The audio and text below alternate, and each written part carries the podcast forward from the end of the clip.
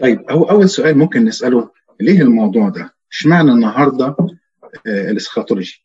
إيه أهميته؟ ليه مضطر أقعد أسمع أنا عن الإسخاتولوجي؟ أنا يمكن ما أعرفش إيه الإسخاتولوجي. فببساطة ممكن نقول الإسخاتولوجي هو جزء من علم اللاهوت العقيدي، يعني حاجة تخص العقيدة بتاعتنا بتاعت كل واحد فينا. فلو أنا مش عارف عقيدتي كويس يمكن أي فكرة تهزني وبالتالي لو العقيدة مش مظبوطة يمكن الإيمان يبقى مش مظبوط وبعدين النتيجة أو الممارسة توديني في حتة بعيد اشد يبقى أول حاجة محتاج أعرف الاسكاتولوجي فكر الكنسي فكر الكتاب المقدس من ناحية العقيدة بتاعتي. دي رقم واحد. رقم اثنين الفترة الحالية طبعا يعني نقول مثلا 50 سنة اللي فاتت وبنسمع عن كتير عن فكرة الإلحاد وإنكار وجود الله وبنسمع أكتر الأيام دي إن أولادنا بتقدم لهم فكرة إنه ما فيش عقاب. ما فيش أبدية ما فيش ربنا. فده جزء تاني إحنا لازم نعرف ان في إثباتات من الكتاب المقدس ترد على فكرة إنه ما فيش ما فيش أبدية وما فيش حياة بعد الانتقال. ده فكر الحد بيقدم لنا إنه ما فيش ربنا وعيش حياتك والنهاردة أنت عايش بكرة ما فيش حاجة اسمها إنسان فعيش حياتك زي ما أنت عايز. ودي فكرة هدفها تضليل الإنسان الشيطان بيقدمها للعالم بغلاف العلم وبغلاف العلماء عشان يقول لهم عيشوا براحتكم مفيش حساب مفيش حياة أبدية فالإنسان يعمل ما بداله. سبب تاني إنه الموضوع ده لأنه فعلا خلى ناس كتير تفكر فمحتاج مننا بحث محتاج إن إحنا نتكلم عليه ونحضر ونذاكر ونصلي وحسب ما ربنا يعلن لنا في الكتاب المقدس وبالإيمان زي ما الدكتور وديع قال فموضوع محتاج مننا بحث ومناقشة وقراية.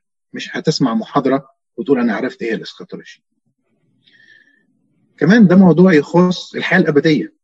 فحياتنا على الأرض بندرس فيها علوم كتيرة بندرس فيها عن مواضيع كتيرة بنتكلم عن مواضيع كتيرة. لكن لما يجي للموضوع الحياة الأبدية ما يستحقش مننا إن إحنا نكرس له وقت وجهد وبحث لأنه ده يخص الأبدية مقارنة عمري بالأرض بالأبدية. قد إيه أنا ببح بدي وقت وبدي مجهود للعلوم اللي حواليا اللي في الأرض ولكن في الأبدية يعني محتاجة شوية وقت أكتر.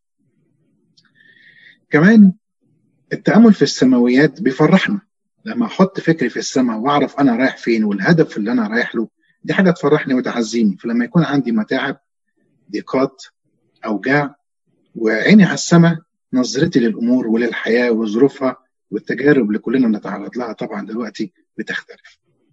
آخر حاجة أحب أقولها لكم ليه إحنا نسمع أو نفكر في عن موضوع الاسكاتولوجي لو أنا عندي فكر لل... لل... صحيح من ناحية الآخرة النهارده اتجاهاتي كلها تتغير يعني حسب المعتقد بتاعي كل قرار كل ساعة كل موقف بعمله في شغلي في بيتي بيتغير أو بيتشكل على حسب رؤيتي للاسخاتولوجي لو أنا مؤمن وعايش بفكر اسخاتولوجي هتلاقي إن قراراتك كل يوم بتتغير وبتتشكل. فخليكم معانا تابعونا. موضوع شيق هنحاول بنعمة ربنا كمان. ما يبقاش موضوع بس علمي فلسفي أو يعني فلسفي لكن يبقى فيه أدلة من الكتاب المقدس وفي جزء روحي في الآخر تطبيقي إزاي نعيش الفكر الاسخاتولوجي وهتلاقوا في الآخر إنه الكنيسة مطلعة من كل واحد فينا eschatologist حقيقي عايش الفكر ده بيطبق هبدا بحتة شوية غريبة اللي هي المراجع. عايز أقول له ان إحنا مراجع كتيرة جدا موجودة. بس أنا عايز أحط دي قدامنا عشان بس يعني إيه يعني نبحث وندور ونلاقي إن في resources عايز أقول إن في حاجات قدامنا موجودة. العصر ده قدامنا حاجات كتيرة قوي. طبعا الكتاب المقدس أول مرجع لينا سفر الرؤيا بيفرحنا بالسماء دايما وما سيكون في الأيام الأخيرة. انجيل متى انجيل الملكوت اتكلم عن ملكوت الله واتكلم عن أمثلة كتيرة جدا تعليمية تخص الملكوت. في مذكرات آه اسمها مذكرات في علم الاسخاتولوجي القس تدرس حبيب غبور ده كان بيدرسها في معهد إكليريكي في شبرا. طبعا كتاب تجسد الكلمة بيتكلم عن ليه ربنا اتجسد والقيامة وليه في قيامة موضوع مهم جدا. كتب كتيره لابونا تدرس يعقوب واذكر منها واحد بس كتاب عطيه الموت. الحاجات دي كلها يا جماعة اونلاين موجودة. مفيش حتى مش تتعب مش يعني مش محتاج تتعب في حاجة. كتاب الطريق إلى السماء القس منسى يوحنا. وفي course اسخاتولوجي من مركز البابا كيرلس عمود الدين. ده course معمول اونلاين على اليوتيوب ومتوفر لكل الناس. تقدر تسمعه يعني بوقتك وبظروفك. فدي مراجع مقترحة لكن مش كل المراجع. طبعا زي ما قلت في الأول في أباء اساقفه وفي ناس قامات روحية كتبوا بس أنا بقول ده بس كده إيه للمعرفة. أول حاجة نبدأ فيها النهارده الأبدية واللانهائية. إيه موضوع الأبدية واللانهائية؟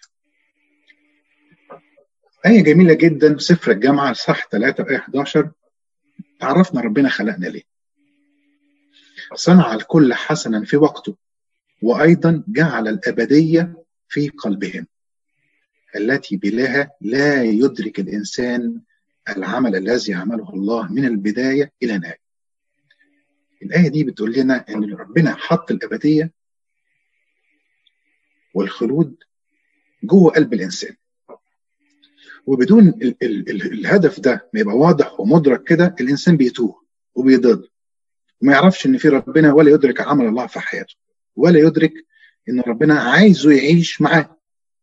ربنا عايزنا نعيش معاه. فعايزين نفهم إحنا إمكانياتنا إيه احتياجاتنا إيه. إحنا بن... إح... الإنسان كائن بيشتاق إلى الخلود وللأبدية والى اللامحدود. فصعب جدا إن الإنسان يشبع بحاجات مادية. بيدور على الشبع ساعات عن طريق الماديات بالأكل أو بالمراكز أو بالمال أو بالقوة أو بالشهوة. لكن ما بتشبعوش بيفشل ان هو يشبع الإنسان. الحاجة الحقيقية فعلا للانسان اللي بيحتاجها والأمنية الحقيقية الحقيقية اللي بيحتاجها الإنسان بيسعى عليها ويمكن عارف أو مش عارف عن جهل هي إنه يكون مع ربنا في الأبدية. صعب الإنسان يتقبل فكرة إنه زيه زي الحيوان هيموت وينتهي ويفنى ومفيش حاجة بعد كده. فخلت الناس مشغولة دايما بالأبدية. مثال مثلا قدماء المصريين عرفوا وفكروا إن في بعث في حياة أخرى. ده مثال بس. طيب نتكلم بقى على كلمة اسخاتولوجي اسخاتولوجي هي كلمة مكونة من مقطعين. اسخاتوس معناها أخير واولوجي أو لوغوس اللي هي علم أو مقالة أو بحث. فاسخاتولوجي هو العلم المهتم بالأخرويات أي الحاجات الأخيرة. مما سيحدث بعد الموت. طيب إيه مجالات العلم ده؟ بيبحثوا فيه يعني بيدوروا على حاجات كتيرة جدا. أول حاجة بيدوروا على الموت وأسبابه، إزاي الموت دخل إلى العالم؟ إيه أسبابه؟ إيه أنواعه؟ إيه نتائجه؟ إيه الخلود؟ هل حقيقة ولا بس حاجة فلسفية؟ طيب بعد الموت إيه حالة الجسد وإيه حالة الروح بيروحوا فين بيحصل لهم إيه طب ليه الكنيسه بتصلي على الراقدين في حاجة اسمها الحياة المتوسطة. إيه هي الحياة المتوسطة؟ كمان بيدور على أو بيبحث في مقر الانتظار. بمعنى الفردوس والجحيم ده مقر مؤقت وهو مقر انتظار. في كمان الحياة الأبدية ودي اللي إحنا بندور عليها كلنا الملكوت. وعكسه الحياة الأبدية في جهنم بعيد عننا كلنا. في قيامة عامة. عايزين نعرف دي إيه القيامة العامة بتحصل إمتى وإزاي؟ طبيعة الأجساد بعد القيامة المجيء الثاني وعلاماته وأحداثه. الدينونة. كمان في بدع من أمثالها فناء الأشرار والمطهر والملك الألف. دي بس بعض الأمثلة. إحنا النهاردة زي ما قلت لكم مش هنقدر نغطي كل الكلام ده. ولو خدنا كل موضوع لوحده بياخد ساعتين ثلاثة ومحاضرتين ثلاثة فهنركز النهارده على الموت وأسبابه وانواعه ونتائجه. هنتكلم على حالة الروح بعد الانتقال. وهنتكلم على مقر واحد اللي هو الفردوس كمثال من الأماكن الأربعة اللي قدام حضراتكم قلنا الفردوس والجحيم والملكوت وجهنم هنختار واحد منهم لضيق الوقت. طيب تعالوا نعرف مع بعض إيه هو الموت؟ الموت من الناحية الروحية من الناحية الدينية آية بتقول في سفر الجامعة يرجع فيرجع التراب إلى الأرض كما كان وترجع الروح إلى الله الذي أعطاه. يبقى حاجتين. في حاجتين بيحصلوا التراب يرجع للتراب. الإنسان الجسد الترابي يرجع إلى التراب. وترجع الروح إلى الله الذي أعطاه. الآية دي مش معناها إنه الإنسان بيفنى لكن بيقول بس إن في حالة الموت وهنوضح الموضوع ده بيحصل حاجتين. الجسد بيرجع للتراب والروح بترجع لإيه؟ لخالقها. تمام؟ فكده في عنصرين أساسيين هما الروح والجسد. ده تعريف الانتقال أو الموت من الروحية من الناحية الروحية. من الناحية العلمية أو الطبية ممكن نقول مثلا الكلينيكال ديث اللي هو إنه الجسم يتوقف عن أداء وظائفه الحيوية مثلا القلب أو الدورة الدموية أو التنفس إلى آخره بيتوقفوا ده الطبي بينظر له كده. ممكن نقول مثلا إن المخ توقف عن أداء وظائفه وبالتالي في خلايا جذعية أو خلايا المخ توقفت عن أداء وظائفه. ده من ناحية الطب. من ناحية المسيحية بقى ده موضوع يهمنا جدا جدا جدا. لأن دي حياتنا. المسيح بعد قيامته إحنا شفنا الموت بطريقة مختلفة. اولا قال هو المسيح عن نفسه عن عن لعازر قال يا جماعة للتلاميذ لعازر حبيبنا قد نام. وأنا أذهب لكني أذهب لإيه؟ لأوقظه يوحنا 11 11 يبقى هو نوم. من وجهة نظر المسيح قال ده نوم. بولس بقى قال ده ربح. ده واحد كسب. كسبت يا بولس. قال لأن لي حياة هي المسيح والموت هو ربح. في فيليبي 1 21 وأكدها تاني وقال ده انطلاق. ده أنا بتحرر. ما كأني مربوط وكأني مع مقيد ولكن بنطلق. وهو شهوة كمان هو بيشتهيها ليه اشتهاق أن أنطلق وأكون مع المسيح. يبقى اذا الموت ده عبارة عن انطلاق للوجود مع المسيح بلا حدود وبلا عوائق وبلا قيود. فأنا بنطلق لأكون مع المسيح. كمان لو وصلنا على الكنيسة تحكي لنا عن الشهداء كانوا إزاي بيستقبلوا الاستشهاد أو الناس اللي هيوصلوهم للمسيح. في ناس كانت بتلبس أحلى لبس عندها. في ناس كهنة يلبسوا الأبيض أو شمس يلبسوا الأبيض وفي ناس كانت تلبس لبس العيد فما كانوش بيخافوا من فكرة الموت لأن هم دي بالنسبة لهم هو انطلاق للوصول بوابة للميلاد السمائي دي عبارة عن ان أنا هوصل لهدفي لحبيبي اللي مستنيني طيب جالنا منين الموت ده بقى؟ إيه اللي دخل الموت؟ سبب الموت ببساطه هو الخطيه. ربنا لما خلق الإنسان خلقه غير مائت. خلقه لكي يحيا لكي يعيش. لكن بالخطية دخل الموت للعالم. والمسيح أو ربنا قال لآدم يوم أن تأكل منها موتا تموت. بولس وضح لنا قال اجره الخطية هي إيه؟ موت رومية 6 23 يبقى الموت ده حاجة دخيلة دخلت إلى العالم بسبب الخطية. طيب تعالوا نسأل نفسنا السؤال إيه هي طبيعة الإنسان قبل الخطية وقبل الموت؟ قال هو طبيعة مركبة يعني فيها جزئين، جزء اللي هو الجسد قلنا ده عنصر مادي ومحسوس. وعنصر الروح وده غير مرئي. دي نفخ نفخة الله أو نسمة الله القدير في إيه؟ في آدم وهي سبب حياته. وهي كمان الجوهر العاقل وغير المادي في الإنسان. الروح بتشتاق للسماء والروحيات وخالقها السماوي. يبقى هي طبيعة مركبة صحيح فيها ط... ده خلي بالكم إحنا بنتكلم فين؟ قبل الخطية. العنصرين دول كانوا في اتفاق في تناغم في هارموني مع بعض ما كانش في تنافر أو تجاذب إن الجسد بيشد في حتة والروح بيشد في حتة. قبل الخطية كانوا متناغمين مع بعض بيكملوا بعض عايشين في قداسة. دي حتة إيه؟ طبيعة متجانسة. طيب هي كمان طبيعة غير قابلة للموت وطاهرة. ما كانش فيها شر شر ولا شبه شر ولا كان فيها مشاكل نفسية مثلا زي القلق والشك والحزن وتأنيب الضمير والإحساس بالوحدة.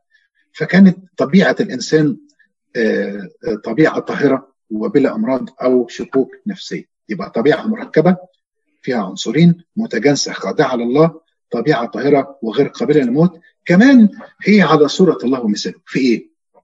في القدس. قلنا إن هم بيفكروا فكر مقدس ما كانوش بيفكروا في الخطية.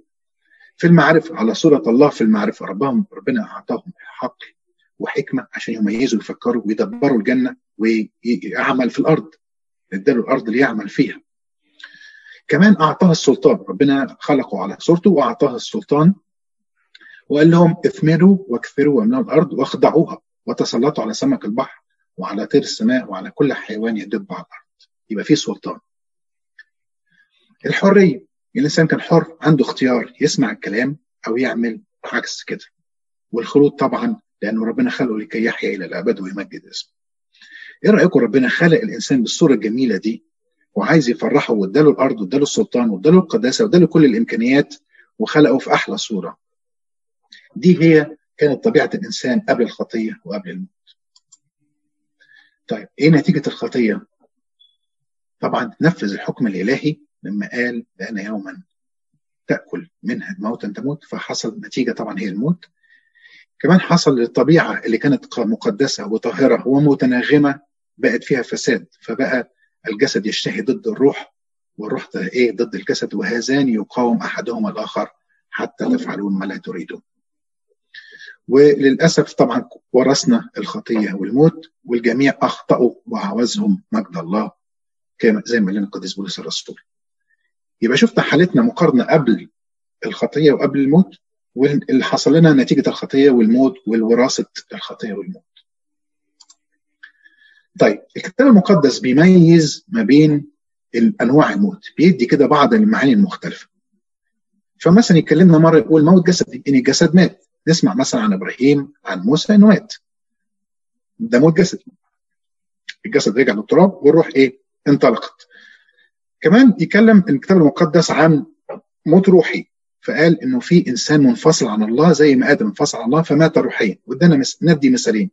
ابني هذا كان ميتا فعاش. ده مثل الابن الضال لوقا 15 24 كان ميتا فعاش. طب هو رجع لك. آه بس كان ميت بالخطيه القديس بولس قال إذ أنت كنتم أمواتا بالذنوب والخطايا كنتم أمواتا بإيه؟ بالذنوب هنا في موت روحي أنا مش عايش للمسيح بالروح في موت أدبي بمعنى أن الإنسان فقد صورة القداسة والمعرفة والسلطان والحرية اللي ربنا اديها له فبقى خاضع لشهواته خاضع ومذلول لافكار الشيطان للامراض وللموت فده موت ادبي آخر حاجة هي الموت الأبدي. وده أخطر واحد لأنه ده يخص الروح ويخص المصير الأبدي.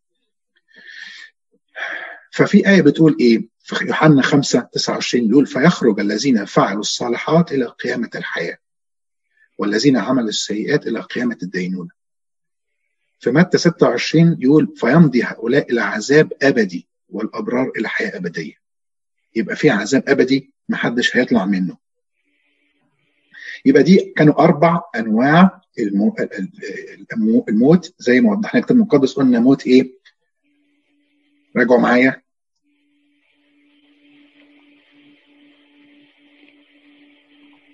موت جسدي موت جسدي روحي أدبي أدبي وأبدي. أبدي. تمام ممتاز. أشكركم. طيب هل في آيات في الكتاب المقدس تقول إن في حياة أبدية؟ ولا دي حاجة إحنا برضو المسيحيه اتفلسفت واخترعتها تعالوا نشوف مع بعض الحياة الابديه دي موجودة فين من العهد القديم طبعا عندنا على سبيل المثال وليس الحصر آية بتقول إنه في حياة أخرى أسلم وأسلم إبراهيم روحه ومات بشيبة صالحة شيخا وشبعان اياما وانضم إلى قومه مين قومه دول انضم لهم؟ هل الإنسان له حياة ولا بيفنى؟ كلمة انضم إلى قومه معناه إنه في حياة أخرى. صمويل الأول صلاة حنه لما كانت زعلانة أو بتسبح بعد ما ربنا استجاب لصلاتها بتقول إيه؟ الرب يميت ويحيي يهبط إلى الهاويه ويصعد، اذا في هاويه وفي صعود. فده دليل كتابي إنه في حياة أخرى بعد الانتقال. إحنا في صلاة باكر بنصلي المزمور 15 أو في الإنجيل بنقول 16 بيقول لك لأنك لا تترك نفسي في الهاويه ولا تدع تقيك يرى فسادا. آية كمان من سفر دانيال كثيرون من الراقدين في التراب يستيقظون.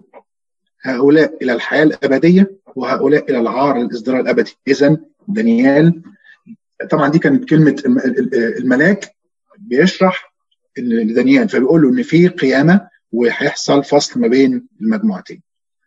الآية اللي بدأنا بيها وأرجو إن إحنا نحفظها صنع الكل حسنا في وقته وأيضا جعل الأبدية في قلبهم طبعا في أبدية. مثال تاني ممكن نتكلم حسقيال اتكلم عن رؤية العظام وإنه المسيح أو ربنا هيقيم العظام دي. ده مثال. في أدلة تانية من العهد الجديد آه وطبعا دي بس أمثلة. المسيح قال ذات نفسه الحق أقول لكم الحق أقول لك أنك اليوم تكون معي في الفردوس. طبعا بيكلم اللص اليمين وبيقول له في فردوس وهتكون معايا. فاذا هتبقى في حياة جديدة. المسيح بيقول عن نفسه أنا هو القيامة والحياة. من آمن بي ولو مات فسيحيا.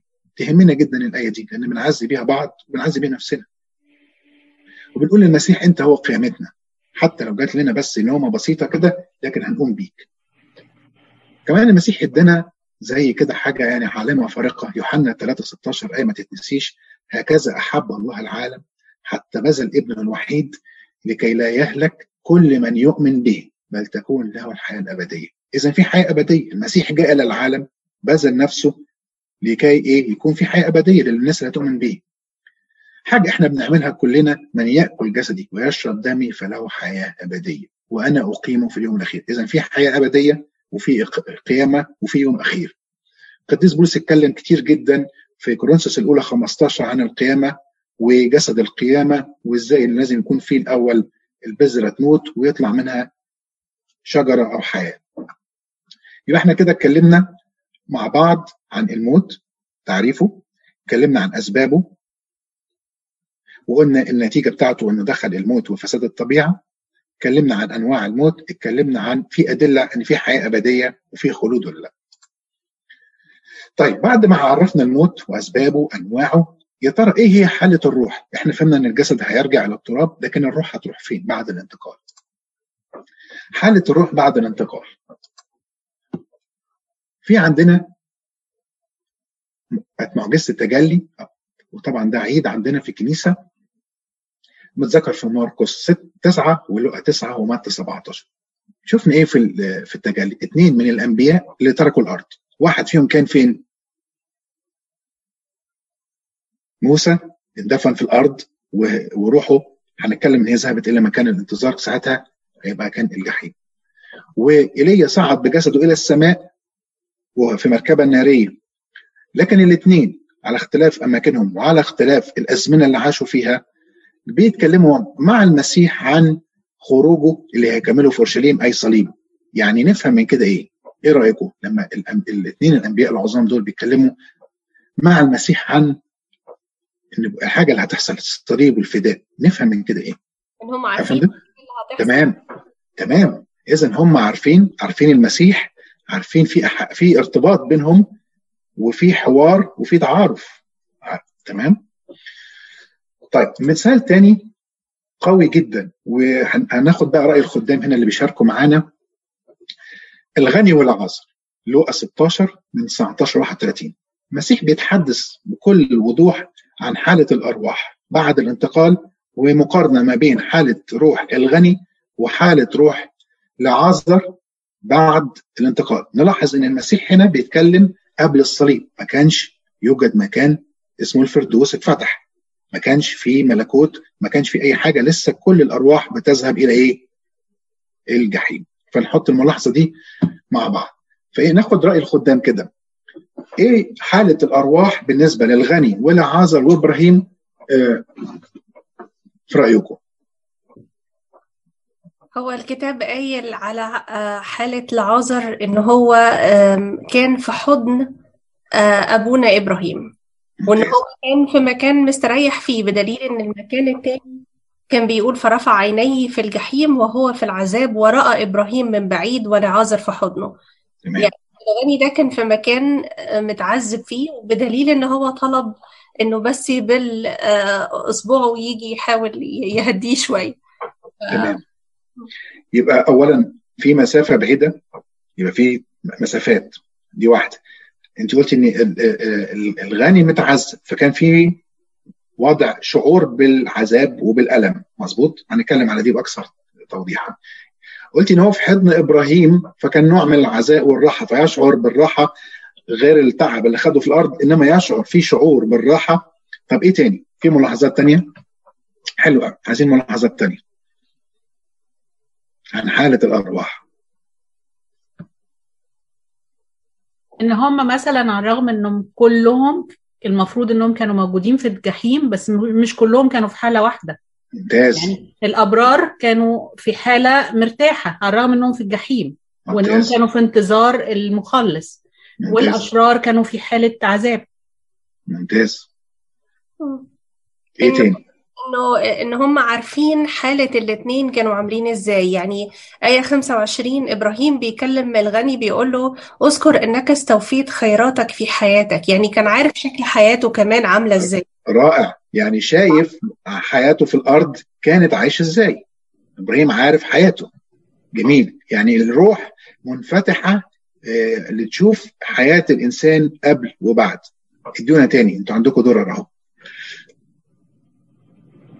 إن في مسافة بينهم ما حدش يقدر يوصل للتاني. ممتاز. حتى لو حاول. بس. رائع. فعلا ما في في مسافات ومحدش يقدر يتحرك يروح لمكان بغير يعني ما يسمح له يسمح له. إيه تاني؟ إنهم مش هيقدروا يرجعوا الأرض تاني. لأن رائع مش هيقدر يرجع الأرض تاني آه، الغني لما طلب منه قال له أروح لإخواتي عشان ما يهلكوش ويجوا في نفس المكان قال له لا خلاص هم عندهم موسى والأنبياء ف هو كان طلب طبعا إنه يبعت لعازر يفوقهم فقال له لا ما عندهمش فرصة غير إن هم يرجعوا لموسى الأنبياء ولو ما سمعوش لموسى الأنبياء مش هيسمعوا لحد تاني فطبعا هنا الغني كان بيعمل إيه؟ negotiate كان إيه؟ negotiate طب بلغة الكنيسة نسميها إيه؟ ها؟ يتشفع بيتشفع شوفوا الغني الغني بيتشفع في اخواته فكمان الغني دريان باخواته وعارف إن هم لسه ما تابوش وبيتشفع اذا الأرواح تتشفع بعد الإيه؟ الانتقال مظبوط؟ طب أنا؟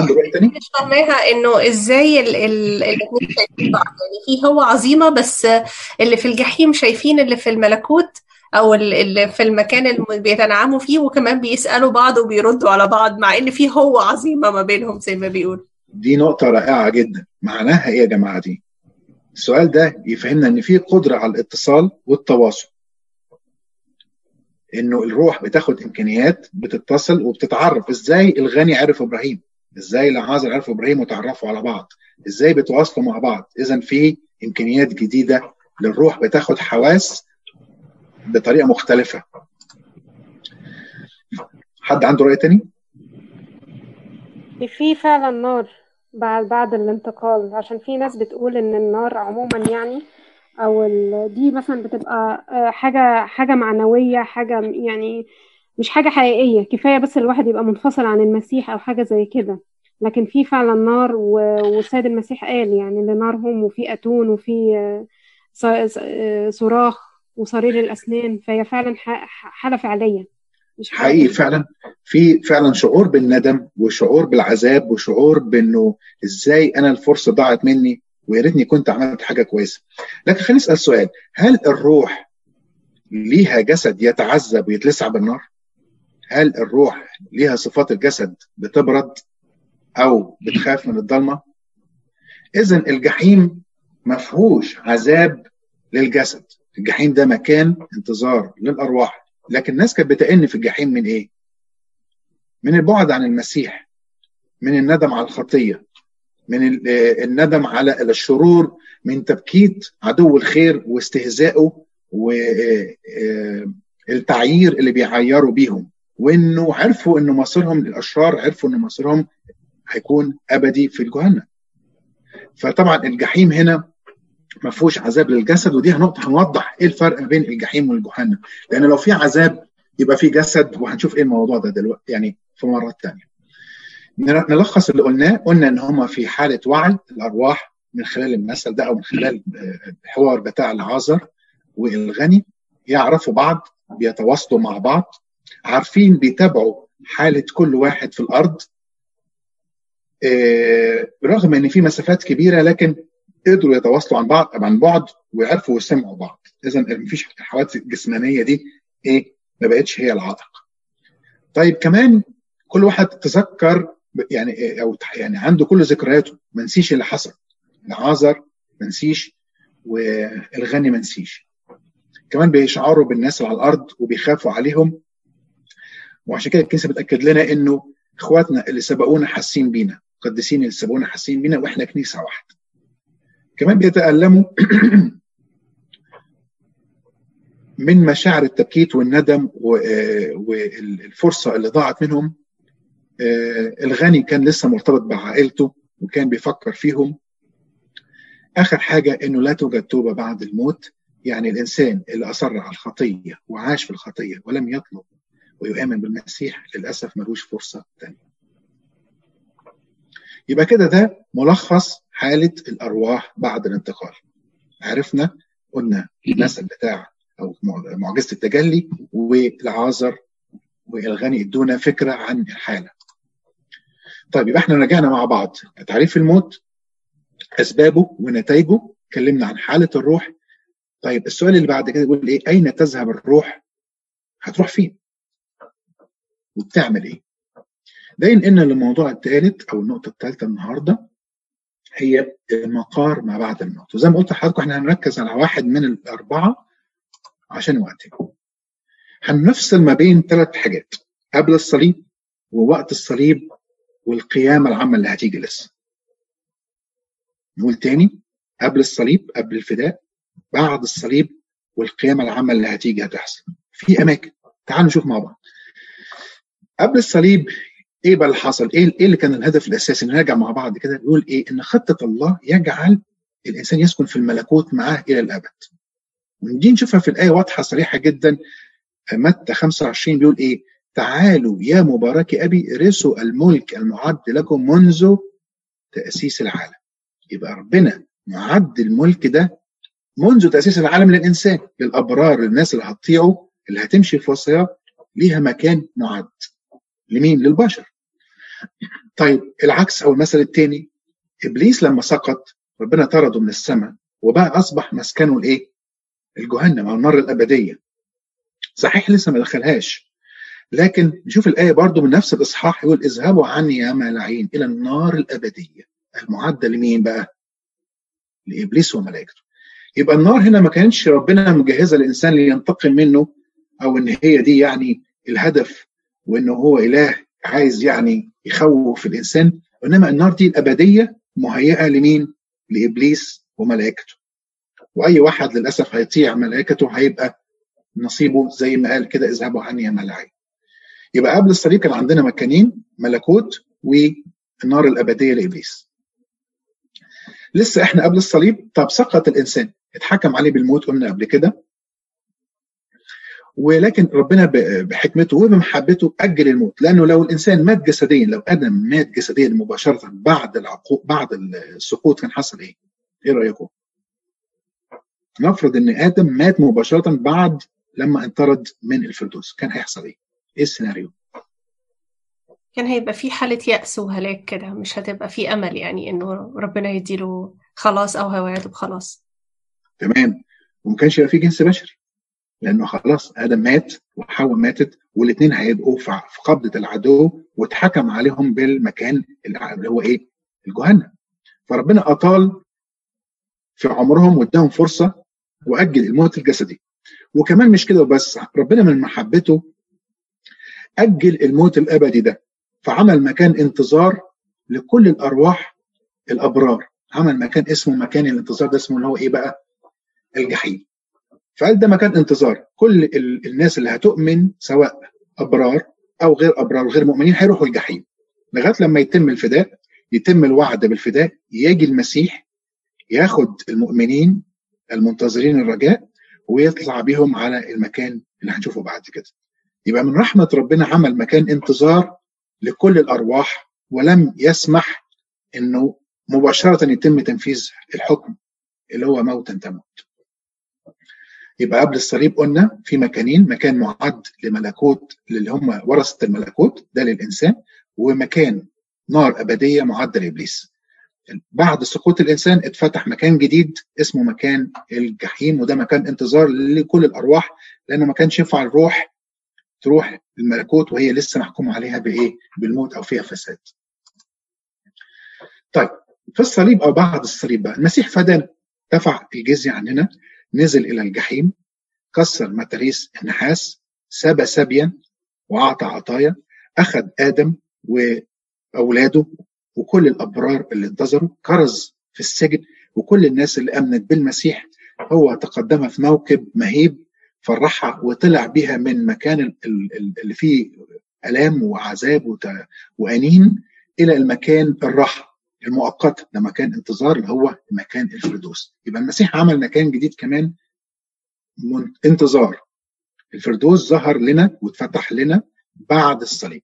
محدش دخل الفردوس قبل الصليب وما سمعناش عن الفردوس قبل الصليب لكن الفردوس ده مكان انتظار الأرواح. وما نخلطش ما بين الفردوس جنة عدن اللي كان عايش فيها آدم قبل السقوط وبين الفردوس. المسيح بيتكلم على الفردوس يخص الروح. مكان انتظار الأرواح الأبرار القديسين فقط. يعني مش حاجة على الأرض.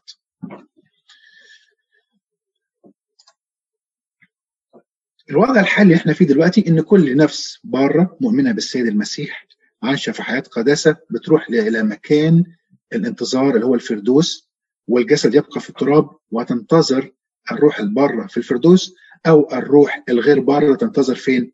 في الجحيم. لا الأجساد لسه في التراب ده الوضع اللي إحنا فيه طيب المجيء الثاني أو القيامة القيامة العامة هيحصل إيه بقى؟ إحنا كده اتكلمنا قبل الصليب اتكلمنا في بعد الصليب والمستقبل هيحصل بعد كده إيه؟ المقر اللي بعد كده لما يأمر الله بالقيامة العامة تخرج كل الأرواح من مكان انتظارها ويحصل إيه؟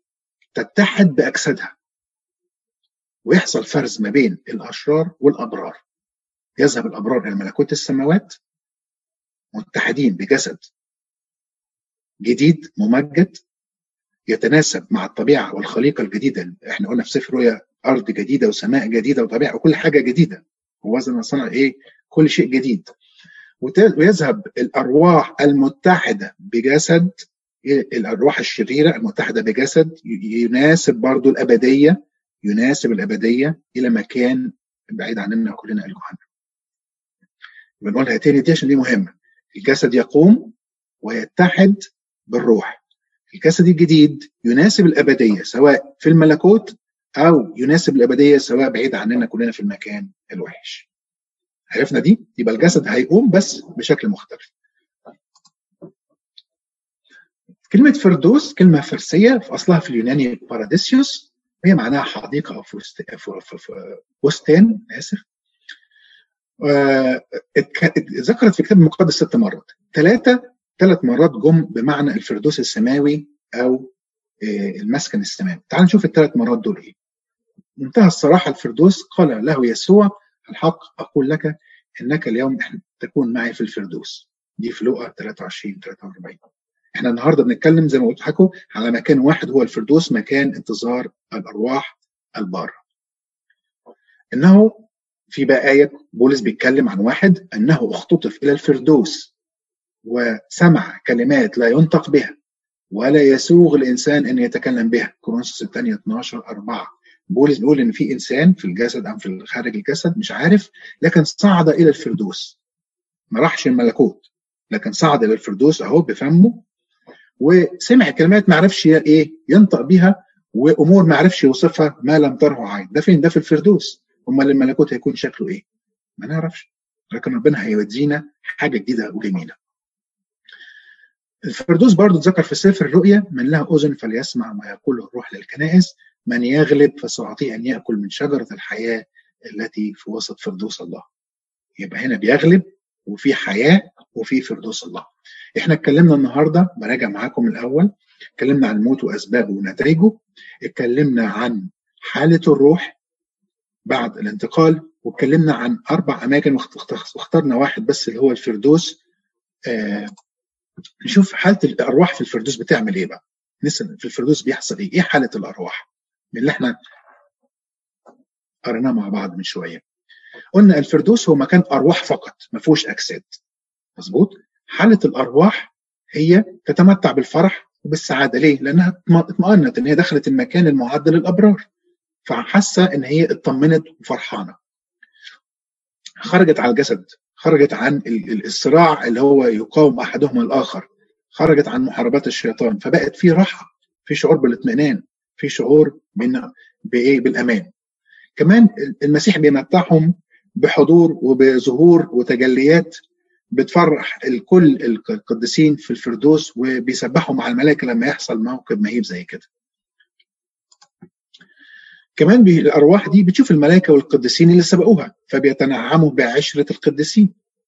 بيسبحوا ربنا طبعا على عظيم رحمته على أنه خلقهم وفداهم ووصلهم للمكان الجميل اللي هم فيه دلوقتي ومنتظرين كمان إنه يوصلوا للمكان الأبدي.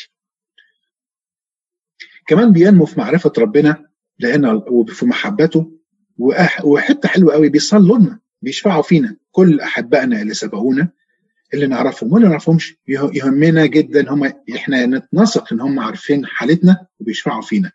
والسماء تفرح بخاطئ واحد يتوب. السماء كلها بتفرح بخاطئ واحد يتوب. طبعا ربنا بيستخدمهم بيصلوا من أجلنا وبيستخدمهم إن هم ممكن يرسلوا رسالة تعزية أو رسالة تفرح أو تشجع أو رسالة إنقاذ. بنسمع عن قديسين بيظهروا لأشخاص كتير. ربنا بيعزيهم ويقول لهم اطمنوا أنتوا لسه ما وصلتوش لكن في مكان حلو زي النفوس اللي كانت تحت المذبح قالت في سفر الرؤيا للمسيح إلى متى إيه؟ إلى متى لم تنتقم إلى دمائنا فقال لهم لا ارتاحوا شوية لغاية لما أخواتكم يكملوا فبيعزيهم وبيطمنهم وبيفرحهم إن في أخواتكم لسه هيكملوا معاكم. يبقى دي حالة الايه؟ الأرواح في الفردوس. ده اللي بينتظرنا كلنا إن ثبتنا في الطريق. سؤال بقى تطبيقي وهرجع خطوة كده عشان الخدام يشاركوا معانا. إحنا نعيش الاسخاتولوجي في حياتنا إزاي؟ طبعا إحنا النهارده دي مقدمة في حاجات كتير ما اتكلمناش عليها زي ما قلت لكم في الأول آه، الملكوت الأبدي الجحيم الجهنم ما اتكلمناش على الحاجات دي ما اتكلمناش على القيامه العامة ما اتكلمناش على آه، العلامات المجيء الثاني حاجات كتيره محتاجين ندور ونذاكر وربنا يشجعنا لكن أنا عشان مبقاش الكلام نظري أعيش الفكر الاسخاتولوجي في حياتي إزاي أنا أستفاد من الكلمة ده أو من العلم ده إيه؟ إيه رأي الخدام؟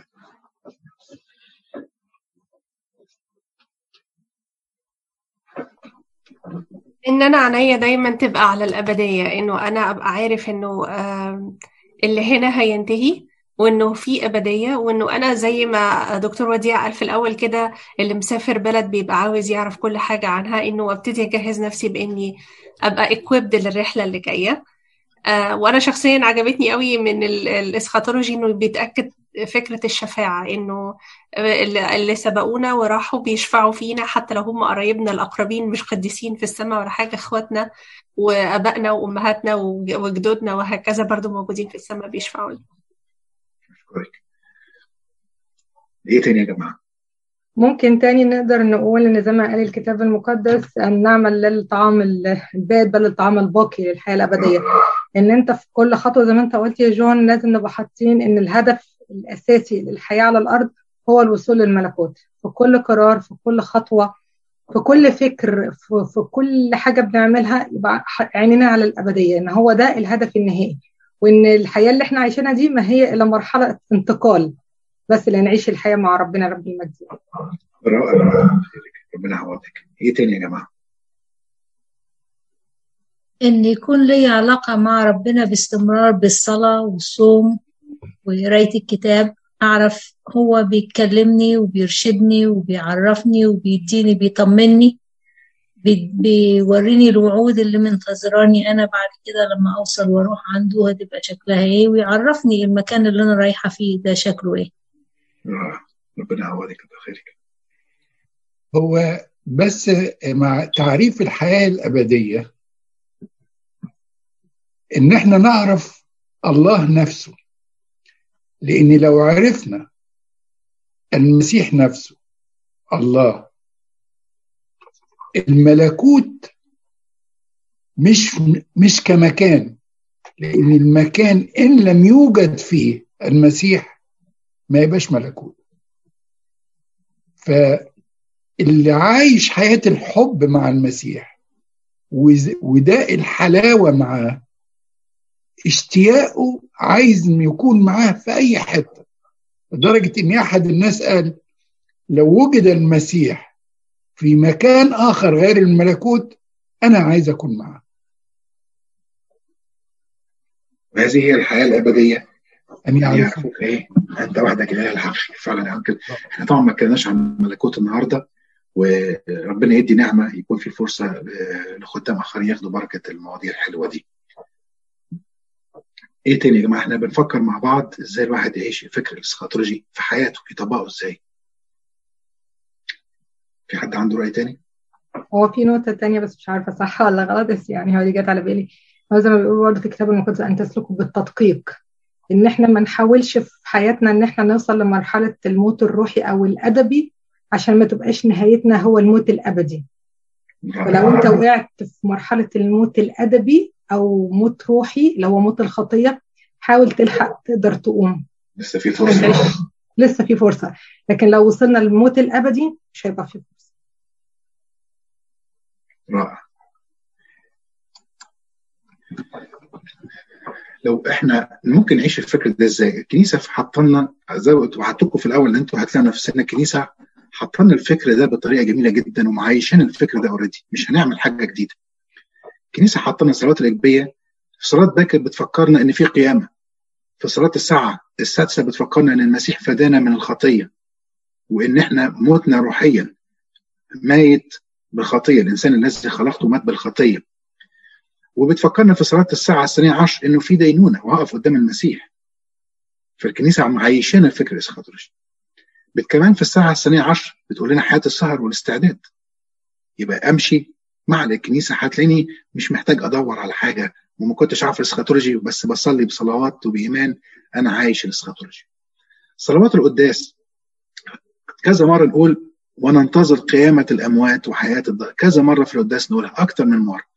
عايز أقعد أفكر فيها كل واحد ياخد تدريب إزاي أنتظر قيامة الأموات وإزاي أستعد.